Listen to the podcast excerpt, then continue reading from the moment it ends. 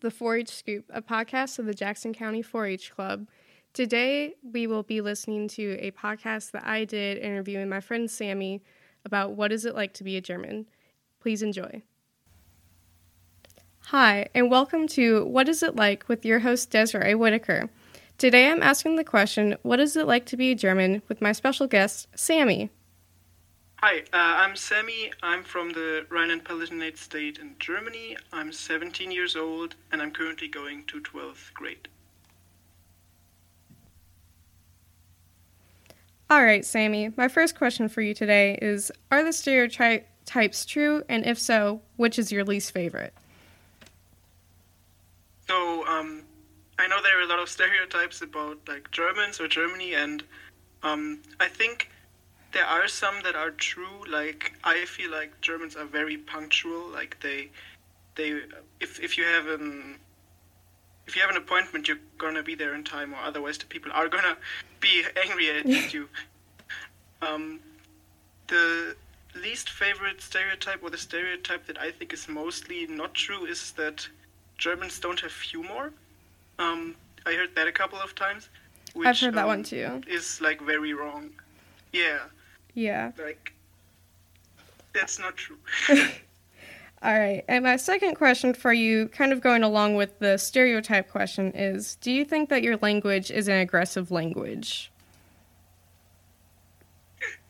Well, um, it depends. Like, if you if you say words in an aggressive way, then of, co- of course they sound aggressive. Like, there are German words like like Krankenhaus, which have a lot of consonants in them, mm-hmm. so they sound more harsh. Yeah. And like you can say them like Krankenhaus, and then it sounds aggressive. Okay. so it but can. you can also say, yeah, you can also say them like Krankenhaus, and then it sounds normal. Yeah. All right. And then my next question for you today is what is your education system like? I know there's a lot of differences between the American and German education system. The German education system is way more complicated, I think, than the U.S. education system. Like, um, you're basically you're going to elementary school like you're doing in the U.S. You're mm-hmm. doing that until like fourth grade, and um, after fourth grade, you you're divided onto three types of high schools.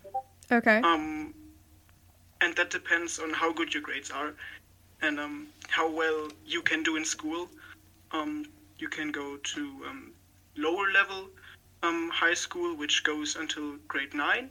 You can go to a middle school, which goes until um, grade 10. And you can go to a high school, so to say, which um, goes to grade 13. And um, you can also switch between the schools if your grades get better, like that's what I did. I went to middle school now I'm going to high school after grade 10.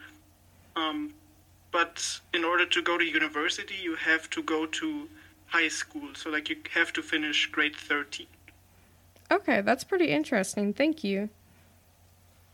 I have a question. Yeah. Um, another thing you could add is that um, uh, that school system was introduced after World War II in order to um, in order to um, like soldiers you, you needed soldiers in the war so soldiers went to the lower schools so because they need less education right? Mm-hmm. so they go to the lower schools so you can produce more soldiers so to say uh, faster. And um, the high schools were only for like politicians and uh, bankers and stuff like that. That's really cool. I didn't know that part about it all right, Sammy, one more question for you. Do you have anything like 4 H in your country? And if so, what would it be called? Yeah, we have the so called Landjugend, which um, translates to country youth, pretty much. Um, it is kind of um, an organization that links multiple youth organizations together. It's like, um, it's in all of Germany, like 4 H is all over the US, right? So, mm-hmm. like, it's in every state and um, the the country youth is also um, connected all over Germany. Like Germany also has 16 states, and uh, they have like a constitution in every state. Um, yeah, I think that's pretty similar. They um, they have meetings and like nights for uh, for younger people and parties for younger people, stuff like that, game nights, um, but also youth work, like they're cleaning up cities, for example. Um, yeah, stuff like that. Yeah, that sounds very similar to what we have here at 4-H. Um, and then also, what would be your favorite thing about living in Germany? Well, the favorite thing about living in Germany is I feel like Germany is a very secure country. Like, um, if you look to uh, other countries in the world, there are many insecure countries. Like, um, but I think that's like a Western thing, anyways. Like Western countries obviously are more secure, um, but also um, I think everyone kind of accept uh, each other here. Um, we're like we're a very diverse um, society. Like there, um, a lot of immigrants came here in 2015, for example, and that kind of integrated itself into society.